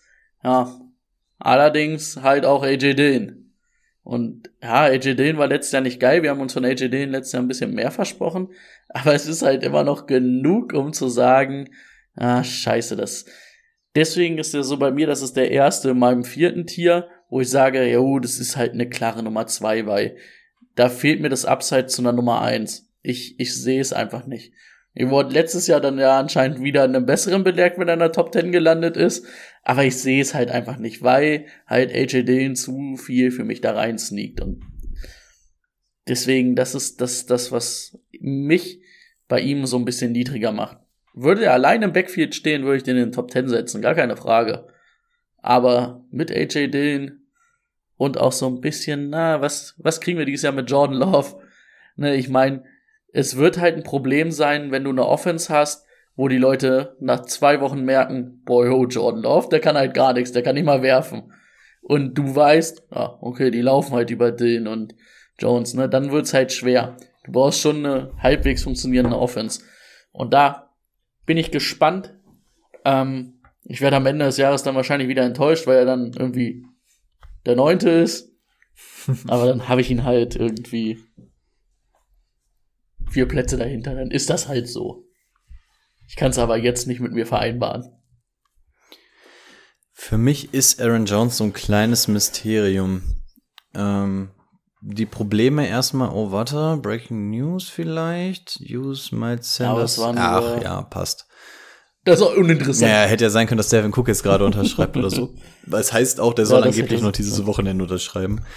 Ähm, ja, Aaron Jones ist für mich ein absolutes Mysterium. Er ist in die Top 10 gekommen und ich verstehe nicht so ganz wie. Ähm, ja, er hat eine 1000-Yard-Saison, aber auch irgendwie nur in Anführungszeichen 1100 Yards. Gefangen auch nur 400 Yards knapp. Also ja, wir sind halt bei 1500 Yards overall. Aber, und hier kommt die allergrößte Red Flag, andererseits auch schon wieder ein Pluspunkt für ihn für dieses Jahr, weil schlechter kann es nicht werden. Der Typ hat nur zwei Touchdowns gemacht. Zwei Touchdowns. Das geht ja gar nicht. Ähm, also, ah, nee, ist nicht. Da muss auf jeden Fall ähm, irgendwie auf dem Boden was kommen. Dafür hast du halt AJ Dillon wahrscheinlich. Das ist die Frage, wie doll kann dieses Passing work? Und das hat ihn mit seinen Touchdowns dann irgendwie über Wasser gehalten. Wie lange kann das überleben? Und wir wissen überhaupt nicht, was, was für Packers sehen wir denn? Sind, sehen wir Packers, die ähm, die Scheiße aus dem Gegner rauslaufen? Sehen wir eine balanced ähm, Offense? Sehen wir einen Jordan Love, der zeigen will, dass er es kann oder auch nicht kann? Das mag ich nicht zu bewerten. Dafür habe ich zu wenig von ihm gesehen. Und die Dinger la Geno Smith dann auf einmal tief ballert, weil er dafür auch die Anspielstation hat. Keine Ahnung, weiß ich nicht. Noch nie gesehen. Was mir nur so ein bisschen Sorgen macht, du siehst auf dem Boden ist AJ Dillon jetzt eigentlich die Zeit, dass er übernehmen müsste. Ich gucke mir die Snap-Prozentzahlen von Aaron Jones an und verstehe nicht, wie er Running Back 9 werden konnte, weil das ist eigentlich viel zu wenig, dass, dass er auf dem Feld steht. Aber wenn er auf dem Feld steht, wird er offensichtlich sehr, sehr gut gefeatured.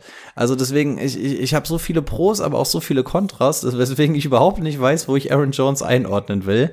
Ich mag den Jungen wirklich, aber die ganzen Umstände sind einfach so ein bisschen concerning für mich, weswegen ich ihn nicht als Running Back 1 in meinem Team haben möchte, weil ich einfach wirklich jeden Tag Bluthochdruck deswegen bekomme. Deswegen habe ich ihn auf die 15 gepackt, denn ja, die Ability bringt er mit, aber puh, das ist, das ist nicht gut für, mein, für meinen Kreislauf. Deswegen habe ich ihn nur auf der 15. So, ich hüpfe mal schnell wieder rüber. Wir sind an der 13 angekommen. Das ist Joe Mixon. Joe Mixon, schnell runtergerutscht. Ich an der 11. Brady an der 16, Boni an der 14. Das heißt, ich darf auch direkt wieder anfangen. Joe Mixon hat einen neuen Vertrag. Das erfreut erstmal für dieses Jahr, denn heißt, er macht das wieder alles. Ähm, tja, die Offense. Es ist natürlich die Offense, die sehr, sehr, sehr, sehr gefährlich ist, denn hier gibt es unfassbar viele Mäuler zu stopfen. Natürlich ist diese Offense auch sehr ähm, outputfreudig, aber davon muss auch bitte genug auf ihn abfallen. Und, und das ist auch so ein bisschen die Frage, wird es das denn auch? Wir gucken mal so ein bisschen in das, was er letztes Jahr gerissen hat. Da ist er äh, Running Back 12 geworden, sieben über den Boden gemacht, zwei durch die Luft, unter 1000 Yard gewesen, hat dann aber wieder relativ gut mit reingecatcht. Im Endeffekt sehe ich ihn plus minus null, da auch dieses Jahr wieder. Im Zweifel sehe ich aber nicht mehr, sondern eher weniger. Und das ist einfach der Grund, warum, wenn er letztes Jahr der, an der 12 war, ähm, habe ich ihn dieses Jahr, warte, was hatte ich jetzt gesagt? Wo hatte ich ihn? An der 11. Oh nee, warte, dann habe ich ja sogar gesagt, dass er besser wird. Oh nee. Schön, schön den Case kaputt gemacht. Ah. Ach so, ja, er hat, gut, er hat aber auch zwei Spiele verpasst. Hm. Ja, also tatsächlich schockt mich dahinter relativ wenig. Also ich finde, bei mir ist so ein ziemlich großer Cut ab der Sind aber 5. übrigens drei Spiele sogar. Ich habe hier nur zwei stehen, 12 und 13. Ich habe auch zwei. Sleeper sagt zwei. ja. Ten, Naja, aber sind wir nicht in der Saison mit 17 Spielen mittlerweile? Ja, er hat der 14 Spiele gemacht, 14 gestartet. Und wir haben 15. 17 und sieb- Spiele, aber 17 war die Bye Week und er hat Nee, stimmt, stimmt. Ne, 17, ach, 17 war das abgebrochene Spiel. Ah. Sind sie, deswegen wurde es nicht gewertet. Das war, das, war Ah, das gut. abgebrochene Spiel. Okay, dann Also ne, sagen wir zweieinhalb. drei. Sagen wir zweieinhalb. Aber gut, eigentlich sind es sogar drei, hat Brady recht, weil es nicht gewertet wurde, weil das Spiel quasi ja nicht stattgefunden hat. Ähm, ja, gut, wäre dann Indiz, dass er eigentlich noch ein bisschen höher kommen könnte. Dann hätte er vielleicht sogar die 1000 Yard Saison geschafft. Ähm, wie gesagt, bei mir ist ab 15 ziemlicher Cut. Und das Problem ist, dass ich finde, dass ab der Top 15 ziemlicher Abfall ist, was die Qualität angeht. Und ich sehe weniger, was von unten nach oben in die 15 reinstoßen kann. Und deswegen glaube ich, dass sich das da alles eher so ein bisschen durchrotiert.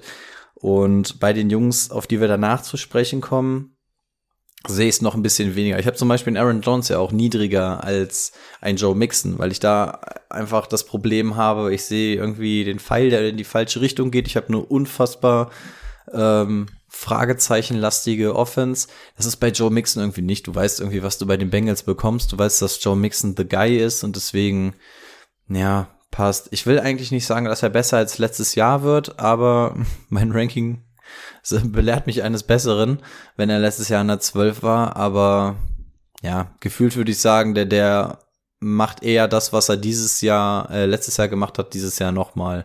Und dann wird er irgendwo da in dieser Range landen. Ja. Ich bin einfach kein Joe Mixon-Fan. Ähm, ist für mich immer irgendwie so ein ineffizienter Läufer gewesen, hat auch nie irgendwie, ja, hat mich einmal eines Besseren belehrt, äh, als ich ihn, glaube ich, 2020 richtig schlecht geredet habe, ist er auf einmal vierter Running Back geworden, aber auch da hat er nur 4,13 Yards pro Carry gemacht. Das ist jetzt nicht unglaublich wild. Ähm, man hat noch einen Running Back dazu gedraftet, der, ich sag mal, AJ Dillon Niveau hat. Ähm, und ja, da sehe ich einfach, ja, dann die die paar Plätze Unterschied zu einem Aaron Jones zum Beispiel. Brady? Ja. Für mich ist halt Joe Mixon. Du weißt halt, was du bei Joe Mixon bekommst. Aber bei Joe Mixon bekommst du halt, also wir bekommen vielleicht 1000, 1100 Rushing Yards. Das hat letztes Jahr ein Receiving gehabt. 400 Yards, na, sehe ich auch maximal. Also das ist für mich aber halt auch das Maximum. Also ich sehe bei Joe Mixon einfach in dieser Offense mit diesen Playmakern, halt mit Higgins, mit Chase, mit einem Top 3 Quarterback, Top 5 Quarterback aus NFL-Sicht einfach sehr schwierig, dass da viel gelaufen wird. Das ist ja zu komplementären, damit das ein bisschen läuft, aber der, ich sehe kein Case, wie einen Joe Mixon 1500 Yards erlaufen soll. Sehe ihn nicht. Und die letzten Jahre finde ich es einfach so vom Eye-Test geht's immer weiter runter. Und das ist einfach für mich. Deswegen ist er nicht von einem Aaron Jones. Obwohl ich sagen muss, ich finde die Konkurrenz jetzt nicht so stark.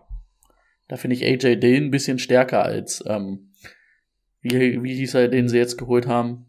Also da muss ich es erstmal noch sehen.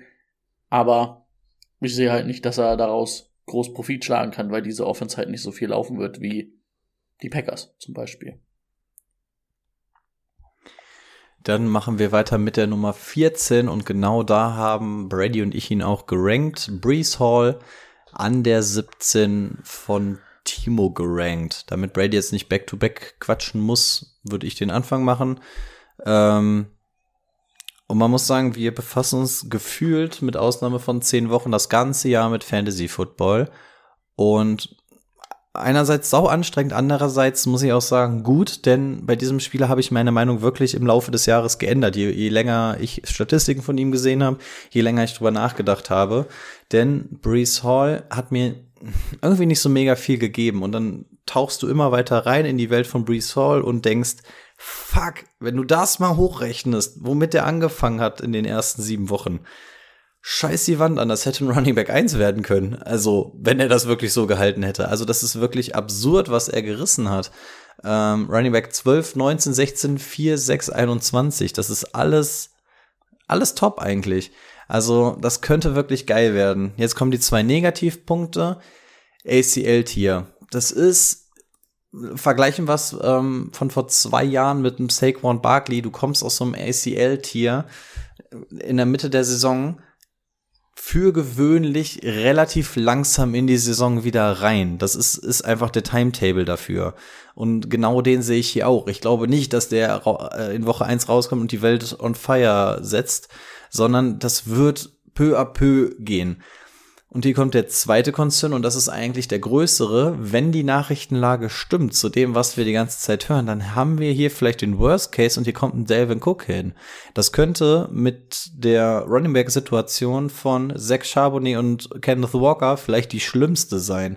Also das, das, das würde wirklich alles Boah, so doll. noch schlimmer. Ja, wahrscheinlich sogar noch schlimmer. Also das würde, das, also wirklich, die Welt würde brennen. Wir würden alle wie dieses SpongeBob-Gift da rumrennen und, und alles in, im Hintergrund ist in Flammen. Vom, also Genau, vom, vom Talent her nicht, aber eigentlich so wie dieses Dolphins Backfield. Ja. Wo du nicht weißt, was du machen sollst. Genau, und, und im Vergleich zum Dolphins Backfield, das sind halt alles, die sind alle irgendwo auf einem Niveau, aber davon viele. Und hier hast du einfach einen Brees Hall, der für sich eigentlich ein Running Back 1 sein sollte.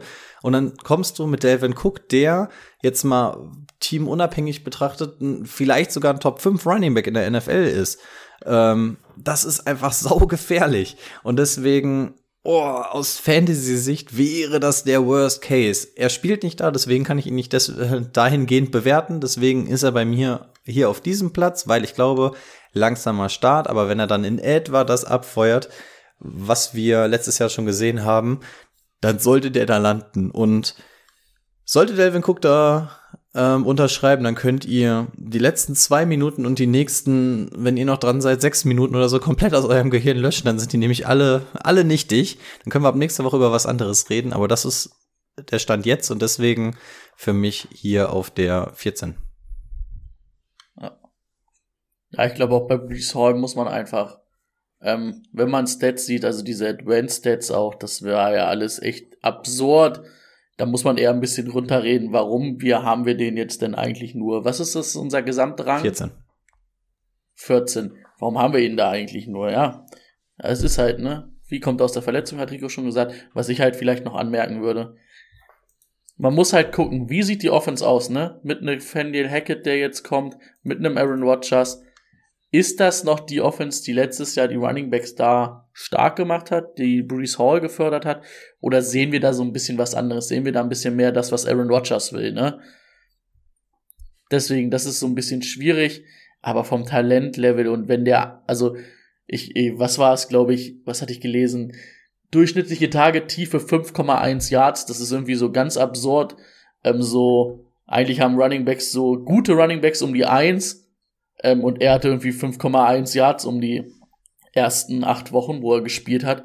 Das wird man halt nicht aufrechterhalten können, ne? aber selbst wenn das irgendwie auf zwei Yards runtergeht, das wäre ja absurd, aber dafür müssten sie halt die gleiche Offense spielen wie letztes Jahr, ne? Wenn da ein bisschen mehr umgedingst wird, das hatten wir ja, ich weiß gar nicht, in welcher Folge hatten, hatten wir das letzte Woche in der Folge mit Aaron Rodgers oder hatten wir es in der Division Preview, wo Die gesagt haben, da muss man halt, Oder was? Genau, dass man da halt ein bisschen gucken muss, ne? Weil es ja eigentlich schon eher eine Shanahan-Style-Offense war. Ist das das jetzt, was mit Aaron Rodgers noch gespielt wird?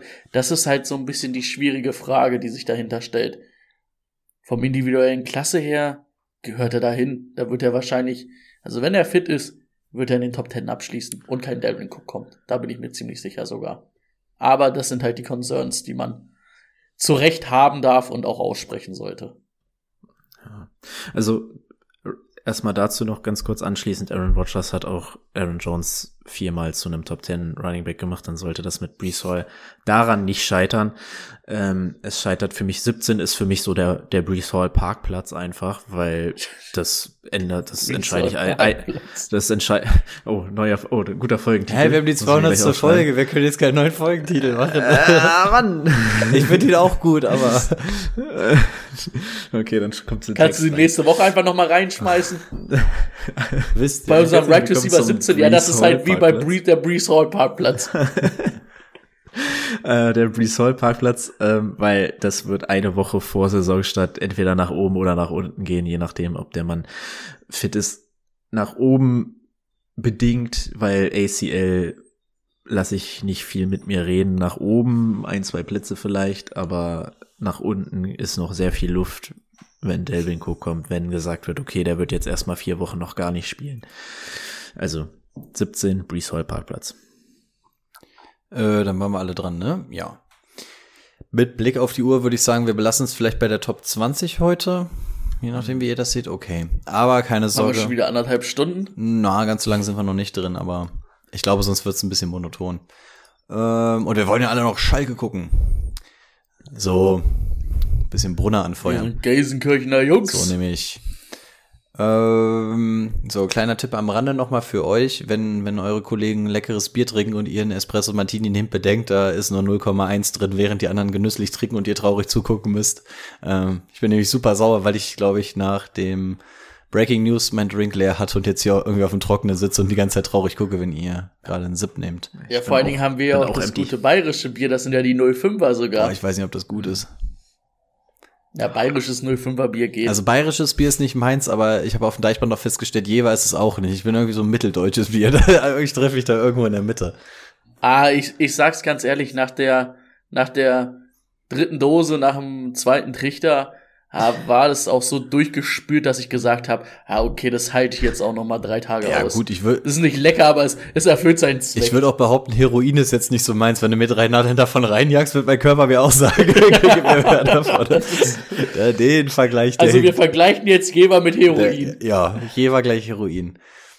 Ja, ob, da, So. da kommt doch bestimmt eine Kooperation zustande. So, wir sind bei Platz 15 und jetzt habe ich ihn glatt wieder vergessen. Ach ja, es ist Travis Etienne. So, da gehen wir tatsächlich auch wieder so einen Token auseinander. Deswegen darf Brady gleich anfangen. Er hat ihn nämlich auf der 11, Timo auf der 15 und ich auf der 19. Attacke. Wo sind meine Travis Etienne Stats hin? Hier. Travis Etienne hat auch erst letzte Woche, oder? Oder vorletzte Woche. Sind denn vielleicht auch ein paar Etiennes hier heute? Ja. Uh.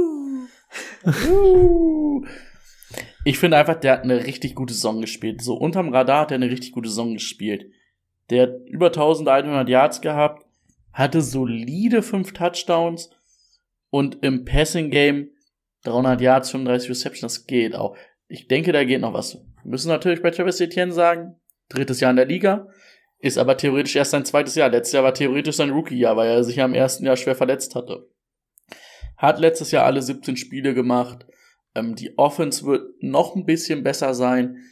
Ähm, mit James Robinson, ich weiß gar nicht wann, der ist, glaube ich, zur Trade Deadline gegangen, also um, auch um Woche 7, Woche 8, ist jetzt weg. Also ich schätze mal, dass wir bei Travis Etienne auch ein paar mehr Carries sehen werden. Er ist natürlich nicht der prototypische ähm, Goal-Line-Back, aber auch da wird er ein bisschen mehr sehen. Und ich denke vor allem, dass wir im Receiving Game noch deutlich mehr von ihm sehen. Und deswegen ist es für mich auch an der 11, weil ich den von den Leuten, ähm, wenn wir jetzt zum Beispiel über einen Aaron Jones sprechen, über einen Joe Mixon, wo ich sage, ja, da kann ich mir das Ceiling ungefähr vorstellen, da sehe ich aber nicht mehr viel, viel mehr Upside. Ich sehe bei einem Travis Etienne halt mehr Upside als bei einem Aaron Jones oder Joe Mixon. Bei einem Travis Etienne sehe ich halt, dass der in die Top 10 kommen kann mit seinen Skills, weil er halt auch einfach keine Konkurrenz hat und weil er halt einfach alles mitbringt.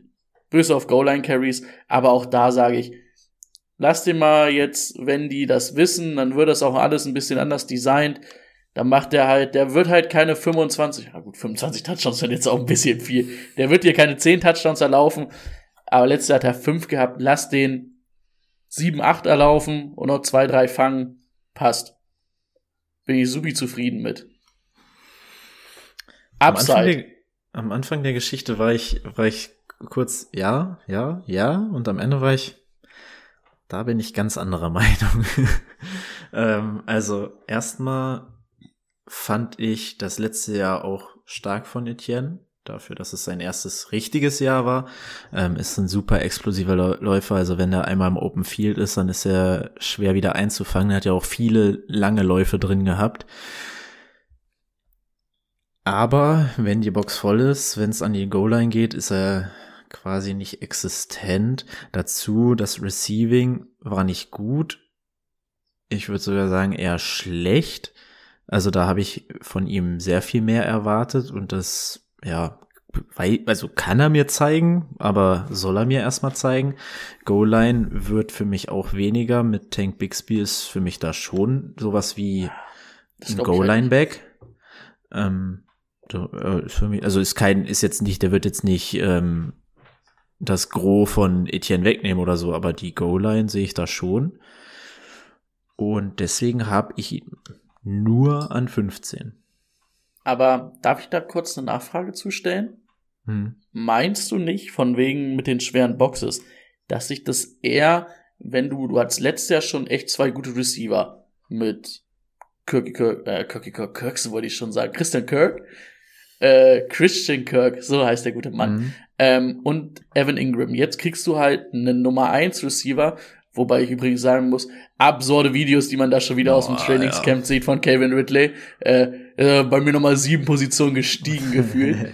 ähm, da sah ja, also habt ihr diesen, diesen Lauf gesehen, Ja. wo Jay, Jay Jones einfach aussah, als ob er gejoggt ist, neben der Route, die ähm, irgendwie Kevin Ridley gelaufen ist. Also wo ich denke, dass du halt dadurch ja noch ein bisschen mehr Räume für ihn schaffen wirst. Weil die Leute, die können ja die Box nicht vollstellen, wenn du einen Kevin Ridley, einen Christian Kirk und einen Evan Ingram, wenn du drei richtig gute Receiving-Waffen da hast. Deswegen glaube ich halt, dass es nicht sehr viele volle Boxen geben wird. Und Doug Ja, Peterson gut, an der halt Goal-Line ist das sehr gut. eins, eins gegen eins gegen diese drei Leute und der Rest geht halt in die Box, so damit du Trevor Lawrence und halt den Running Back verteidigst. Und das sehe, da sehe ich Etienne halt entweder sehe ich Trevor Lawrence reinfallen oder halt Tank Bixby sich durchballern. So, das lässt er halt nicht dein, dein Etienne machen, den du für was anderes brauchst. Glaube ich einfach. Okay. Okay, hier gehen wir alle so ein bisschen auseinander. Jetzt komme ich nämlich als Boomer und sage, dass ich absolut enttäuscht war von Travis Etienne und sage, der hat eine Scheißsaison gespielt für das, was der eigentlich kann. Mir hat das überhaupt nicht gefallen. Überhaupt nicht. Mir ist auch scheißegal, welches Jahr das von ihm ist. Es ist ein Running Back. Ein Running Back funktioniert in seinem Rookie-Jahr, ein Running Back funktioniert in seinem fünften Jahr. Also das Argument lasse ich bei einem Running Back nicht zählen. Ähm, was mich am allermeisten abgefuckt hat bei Etienne ist, warum wird der Junge im Passing Game nicht eingesetzt? Das ist das, wofür er eigentlich damals auch mit in dieses Team kam. Das hieß, der bringt dir halt in der Passing-Ebene auch ein bisschen was. Null, null. Der 316 Yards, der hat, was hat er? Äh, Targets 45. Wir haben vorhin gesagt, lass mal so einen Nick Chubb 50 Targets bekommen. Und da habe ich noch gesagt, oh, das ist jetzt aber auch nicht unfassbar viel. Warum wird der Junge nicht eingesetzt? Wir sagen, okay, auf dem Boden ist er nicht der Beste, aber er hat immerhin solide fünf Rushing Touchdowns. Ja, die fünf Rushing Touchdowns, davon hat er vier bis Woche acht gemacht. Dann ging der angebliche Goal-Line-Back mit James Robinson weg und seitdem kam einer bis Woche 18 dazu. Das fuckt mich ab. Also da muss mehr gehen. Das Einzige, wa- was halt echt gut ist, er hat seine 1100 Yards gemacht. Das gefällt mir. Die Offense ist besser geworden, keine Frage. Aber hier dann auch die Ranks wieder von ihm und da frage ich mich auch schon wieder, wie konnte der überhaupt auf der 17 landen? Wir erinnern uns wieder, was ist gut, was ist schlecht, ähm, sagen wir so roundabout ab 20. Seine Ranks über die Woche 37, 34, 30, 54, dann kommt ein guter Stretch, 22, 19, 9, 7, 3, dann geht's wieder runter, 28, 85, 39, 44, 22, 15, 5, 47. Also das ist ja so all over the place und, und das nervt mich einfach. Also ich erwarte von Travis Etienne eigentlich so viel. Der bringt so viele geile Sachen mit und dafür ist er mir viel zu viel Boom or Bust. Das ist der klare Leadback in diesem Team. Warum bist du Boom or Bust? Bring mir eine gewisse Baseline. Die sehe ich bei ihm einfach nicht. Bindet den Jungen bitte, bitte in das Passing Game ein, damit da irgendwo eine rote Linie reinkommt, auf was man sich wochenweise verlassen kann. Klar kommt unterm Strich dann irgendwann Running Back 17 raus, aber dann sind wir im Endeffekt irgendwo bei einem Tyler Lockett, wo wir sagen, ey, da mal voll geil, da dann total scheiße. Und das will ich bei einem Travis Etienne nicht haben, denn das ist ein richtig guter Running Back. Nutzt den bitte entsprechend, damit man den auf einer Weekly Base einstellen kann und nicht äh, nur am Ende der Saison sagen kann, hey, cool, Running Back 17, aber ich bin mit 8-8 ähm, nicht in die Playoffs gekommen, weil er die Hälfte der Saison richtig gechoked hat. Also, also das ist so mein Problem irgendwie mit Travis Etienne. Nicht vergessen, ich habe ihn immer noch auf der 19, immer noch ein Top äh, 20 Back für mich, aber das ist halt das, was mich stört, diese rote Linie einfach da drin, weil ich weiß, er kann so viel mehr. Also da bitte. Gerade bei Running Backs musste. So. Ja, bitte.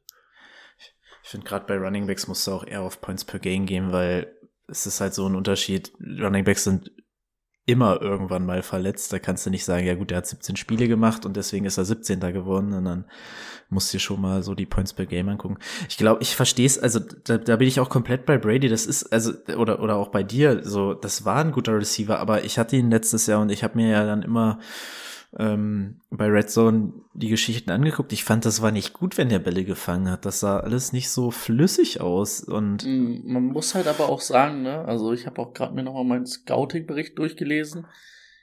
Er ist ein besserer Receiver geworden in dem letzten College-Jahr, aber er war halt kein Elite Running Back Receiver, ne? Es ist halt kein Jamir Gibbs zum Beispiel. Das Ja, muss man, das ist aber nicht, da muss man sich ein bisschen von verabschieden. Aber ne? man hat ihn gedraftet mit der Ability. Und wir haben zum Beispiel einen Kenneth Walker gesehen, wo wir gesagt haben, der kann das gar nicht. Kenneth Walker hat Bälle gefangen und zwar ungefähr genauso viel. Und das nervt mich einfach, weil dafür kann er einfach so viel mehr. Und ich meine, so ein Lass Bälle uns noch mal fängt es schnell halt ein paar Spieler ja, ja, ja, ja. So, Travis Etienne war auf der Äh, 15, ballern. deswegen gehen wir rüber auf die 16. Das ist James Conner. James Conner habe ich am höchsten mit der 16, ihr beide auf der 18. Das heißt, da sind wir wirklich alle sehr nah beieinander und ich schätze, ähm, das ist auch aus gutem Grunde so, weil wir alle sagen, die, glaube ich, glaube, die Defini von allen, die wir gesehen haben, die Definition von dem, was ich gerade gesagt habe, was mich stört, dieser rote Faden, ist James Conner für mich. Unangreifbar, keine geile Offense, aber du weißt, der wird einfach sein Ding da jedes Mal runterspielen, der kriegt seine vielleicht Konkurrenz. 20 Attempts, ja, also das meine ich mit unangreifbar im eigenen Team. Also so Open Field ist der ganz Ja. gut angreifbar sogar. Ähm, also im Team kommt da nichts, der wird seine Attempts bekommen, selbst wenn das Team shitty ist, wird er seine Attempts machen. Ähm, ist ein solider bis okayer bis guter Running Back in der NFL, hat auch letztes Jahr wieder seinen Job gemacht.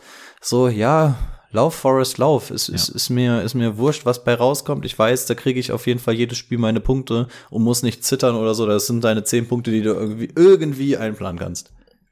Was hat hat sogar er die besseren Woche Spiele mit McCoy gemacht. Also Was hat, er, was hat er unter der Woche in der Pressekonferenz gesagt?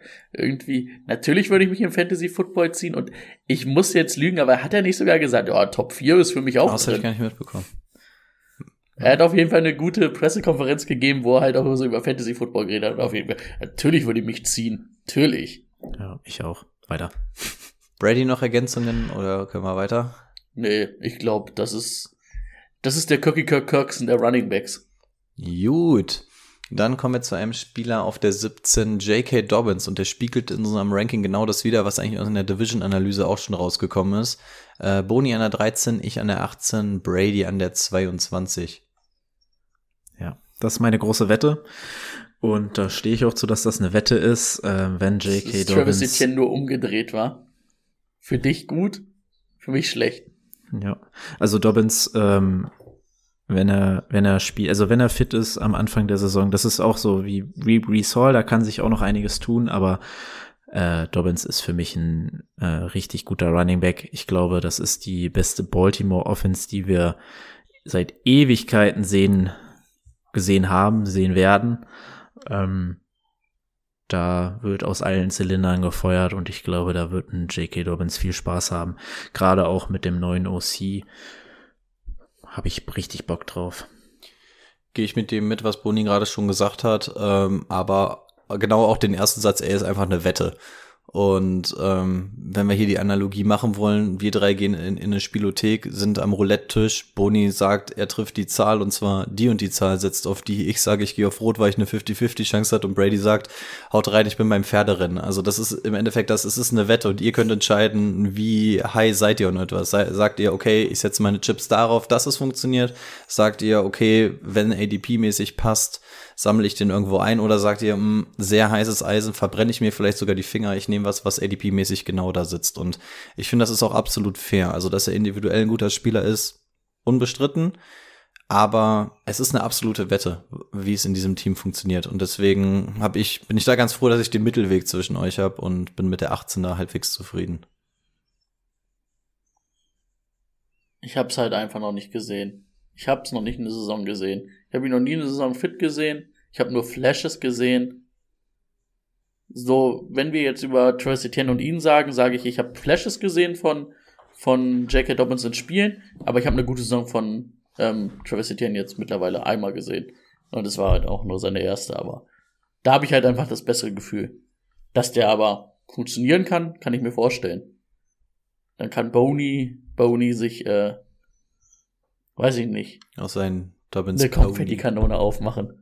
Oder so. Auf der 18, Rookie Jameer Gibbs. Boni am höchsten mit der 16, dicht gefolgt von mir auf der 17 und Brady auf der 20. Auch dass ich den am niedrigsten habe, obwohl ich Free Draft am meisten gehypt war. Also, Das, dass Nick Chubb und Jamir Gibbs bei mir am niedrigsten sind, das glaube ich bei, bei, bei Nick Chubb hä- hätte man es aber in der Division-Analyse bei mir schon raushören können oder in den Mock-Drafts, dass ich da dieses Jahr aber vollkommen drauf gehe. Also da bin ich sehr, sehr Ja. großer Fan. Also ich habe auch kein Problem, Nick Chubb tatsächlich auf die zwei oder drei zu setzen bei den Running Backs. Da bin ich all in dieses Jahr. ah, das stimmt. Ist Wie sieht's mit Jamir Gibbs aus bei Boni? Ja. Jamir Gibbs, ähm, sehr, sehr gute Offense, sehr, sehr geile O-Line. Ein Spieler, der auch im Slot äh, eingesetzt werden wird. Ein Spieler, der laufen wird. Montgomery, wissen wir, ist dazugekommen, war aber jetzt nie dieser E- Elite Running Back. Der wird auf dem Feld sein. Klar, kann er auch machen, soll diese harten Carries kriegen, ist mir egal. Jamir Gibbs ähm, wird der bessere also oder der, wenn Swift sich nie verletzt hätte, das ist, das ist für mich Gibbs. Und ähm, diese Offense wird, glaube ich, ganz gut funktionieren. Deswegen, ja, gib mir die PPR-Punkte. Ich sehe Jameer Gibbs auch einfach als dieser Big Play Boy. Also seine Receiving-Künste hat man auch schon auf den Training Camp Videos gesehen, die kaufe ich ihm ab. Wenn der Open Field ist auch, aber er ist für mich kein Leadback. Also gefühlt ist er nach Deuce One, glaube ich, der kleinste Back, der aus der Draft-Klasse kommt. Und Deuce One ist wirklich ein Witz, wenn man da mal die Videos gesehen hat. Ähm, und das ist das Einzige, was ihn zurückhält. dachte, das ist Ja, dachte ich auch. Das- das- ist, das könnte, das könnte, das Das- Das sah aus wie so ein kleines Glücksbärchen, was darüber gestolpert ist. Richtig traurig. Ja, aber Jameer Gibbs, also die Big Play Ability ist der absolute Wahnsinn. Und, und hier ziehe ich so ein bisschen die Parallele zu Zay Flowers. Ähm, aber bei Zay Flowers weiß ich einfach, da ist es mir von der Größe und so noch am egalsten. Bei Jamir Gibbs nicht. Und das sind halt so die beiden Player, die dieses Jahr in die Liga kommen mit der größten Big Play Ability. Und als Right Receiver ist es nicht so dramatisch, wenn du nicht die Maße hast. Als Running Back schon, weil dann hindert es dich einfach dran, der Leadback zu sein. Und wenn du jedes Spiel auf die Big Plays angewiesen bist, die kommen verhältnismäßig seltener als ähm, das, was so eine Bell einfach an Punkten reinbringt. Und deswegen Running Back 1 nein, am liebsten nicht mal Running Back 2, sondern als Flex, weil auf der Flex kannst du dir quasi, es ist ja im Endeffekt egal, ob du ihn auf Running Back 1 stellst in deinem Team oder auf Flex, aber gedanklich, ne, auf der Flex, du willst auf Running Back 1 und 2 solide Jungs haben und auf der Flex ist so, du kannst wochenweise mal jemanden drin haben, wo man so ein bisschen hoffen muss. Und da ist Jameer Gibbs einer der sehr, sehr guten, denn der kann dir die, die Wochen absolut gewinnen, aber kann halt genauso gut choken. Deswegen, ja, für mich auf der 17 aber eigentlich immer noch sehr, sehr hoch. Die Andrew Swift war ja immer ganz gut, wenn er gespielt hat. Er war halt verletzt. Und ich sag halt mal so, ich finde Jamir Gibbs in einem schneller, in einem besser als die Andrew Swift. Und das, glaube ich, beschreibt es ja ganz gut. Yes, yes, yes. Ähm, auf unser vorletzter mit Platz 19 ist Miles Sanders. Oh, und jetzt werde ich mich erklären müssen. Ich habe ihn nämlich mit Abstand am höchsten auf der 13, danach Boni auf der 20 und danach Brady auf der 24. Ich habe, als der Wechsel stattgefunden hat, schon gesagt, dass Carolina für mich ein Match made in heaven ist. Also Miles Sanders ist eigentlich echt gut. Das hat man in Philly auch schon gesehen. Und ich bin eigentlich ganz froh, dass er bei Philly raus ist, denn Philly war einfach zu high-powered. Jetzt geht er hin zu Carolina, ein Team, was irgendwie im Umbruch ist, waffenmäßig sehr, sehr am Boden ist, einen neuen Run äh, Quarterback hat und ähnlich wie bei einem James Conner. Wenn du in einem Rebuild-Team bist, ist es als Running Back nicht so sonderlich gefährlich. Als Wide Receiver oder so ist das deutlich, deutlich gefährlicher. Und Miles Sanders hat einfach schon bewiesen, dass er ein unfassbar guter Running Back ist. Auch hier überhaupt keine Konkurrenz von hinten. Und der ist halt auch echt bei Philly all over the place gewesen. Also wenn ich mir hier die Statistiken angucke, wieder wo er gerankt war, er ist, hat übrigens als 13 beendet, also ganz knapp Running Back 1 Kaliber verpasst. Ähm, das ist entweder super grün oder super rot. Also eins von beiden. Also sehr boom or bust. Ähnlich wie das, was, was ich bei Travis Etienne schon gesagt habe. Und ich sehe, dass das Ganze nochmal hochgeht, weil er jetzt der klare Leadback ist in der Offense, die zum Teil sogar über ihn laufen kann und wird. Ähm, ich sehe Bryce Young jetzt nicht als so große Gefahr. Klar ist das ein Scrambling QB, aber der wird ihm jetzt nicht unfassbar viel weglaufen. Aber in einem Rebuild-Team den Running Back zu haben, ähnlich wie bei einem Bijan Robinson, auch wenn der natürlich noch eine ganz andere individuelle Klasse mitbringt, ist einfach gut. Weil in einem Rebuild-Team kann das funktionieren. Klar, hinten raus im Spiel ist es verhältnismäßig so, dass du mehr passen musst, aber auch da ist Miles Sanders nicht die allerschlechteste Anspielstation, auch wenn es in Philly nicht genutzt wurde. Aber ich mag Miles Sanders, ich kenne die individuelle Klasse von ihm und ich glaube einfach, dass Carolina ihm richtig, richtig gut tun wird. Ich glaube, das ist einfach eine richtig, richtig gute Station und das ist für mich einer, wenn ich den auf Running Back 2 habe, fühle ich mich sehr, sehr gut. Da wird keiner meiner Gegner wenn er ins Matchup guckt, zittern, weil ich Miles Sanders habe, aber ich glaube genauso wenig, ähm, dass man aus allen Wolken fallen sollte, wenn man dann sieht, hups, wie hatten der auf einmal seine 16 Punkte gemacht. Kann funktionieren. Also deswegen auf Running Back 2 finde ich den gut, weil er mir, glaube ich, diese Baseline, das Einzige, was mich gestört hat, letztes Jahr, dass er die dieses Mal mitbringen wird. Soll ich? Okay. Ja, mach mal. Du. Ich weiß halt nicht, letztes Jahr, welche Konkurrenz hatten da reingesneakt? Der 260 Carries gehabt, 259, sorry. Ja, viel mehr wird er auch nicht jetzt haben. Ich finde halt, er hat halt kein Receiving Game, was mich so ein bisschen ähm, traurig macht, was ihn dann auch so ein bisschen vielleicht die Upside nimmt. Und ich weiß halt nicht, ich kann mir bei Miles Sanders nicht so richtig vorstellen, dass er die Zahlen vom letzten Jahr wiederholen kann oder sogar überbieten kann, weil er letztes Jahr halt auch ein Produkt dieser super Offense war. Mit einem Jane Hurts, der ein super Scrambler, ein super Runner ist. Das war einfach sehr gut alles aufeinander aufgebaut, wo er halt auch viele Räume gekriegt hat, die er, glaube ich, in Carolina nicht kriegen wird.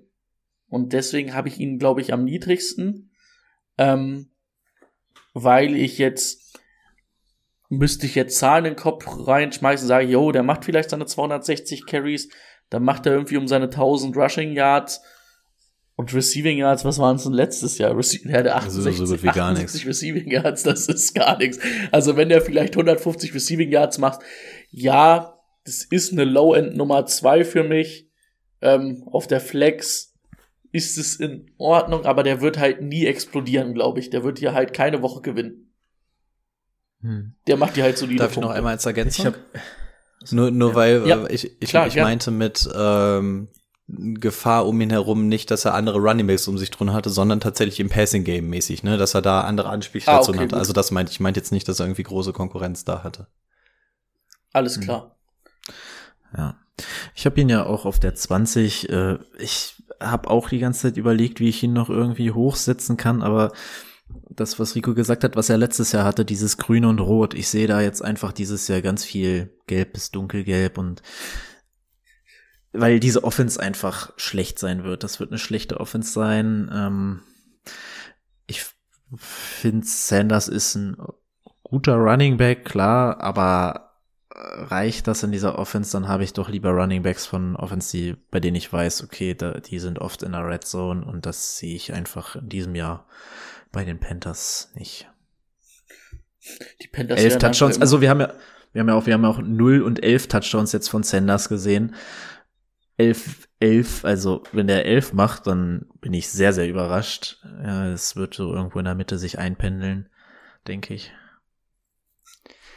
Äh, die Panthers spielen einfach immer zwischen den 35-Yard-Linien jetzt.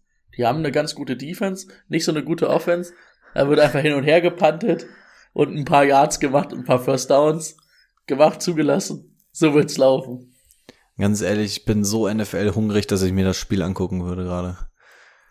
So, kommen wir zu unserem letzten Kandidaten und das ist auf der 20 Kenneth Walker. Und den haben wir, wenn ich es gerade richtig gesehen habe, auch sehr beieinander gestückelt. Timo 19, ich 20, Brady 21. Also da haben wir zum Schluss noch mal schön jemanden, den wir alle so richtig schön umarmen wie drei. Ja, ich glaube, Kenneth Walker ist relativ schnell abgehakt. Wir hätten ihn alle sehr viel höher, wenn nicht dieser Draft passiert wäre mit Charbonnet. Ähm, diese Offense, oh, ich machen wir machen wir noch mal irgendwie so eine so eine Folge mit ähm, mit wie wie haben wir es denn immer gemacht so mit Bold Predictions und sowas oder irgendwie irgendwie sowas in die Richtung. Na, wir haben ja immer so sowas. So, ähm, wo wir mal eine schlaue Liste gucken. Wo ist meine Maus?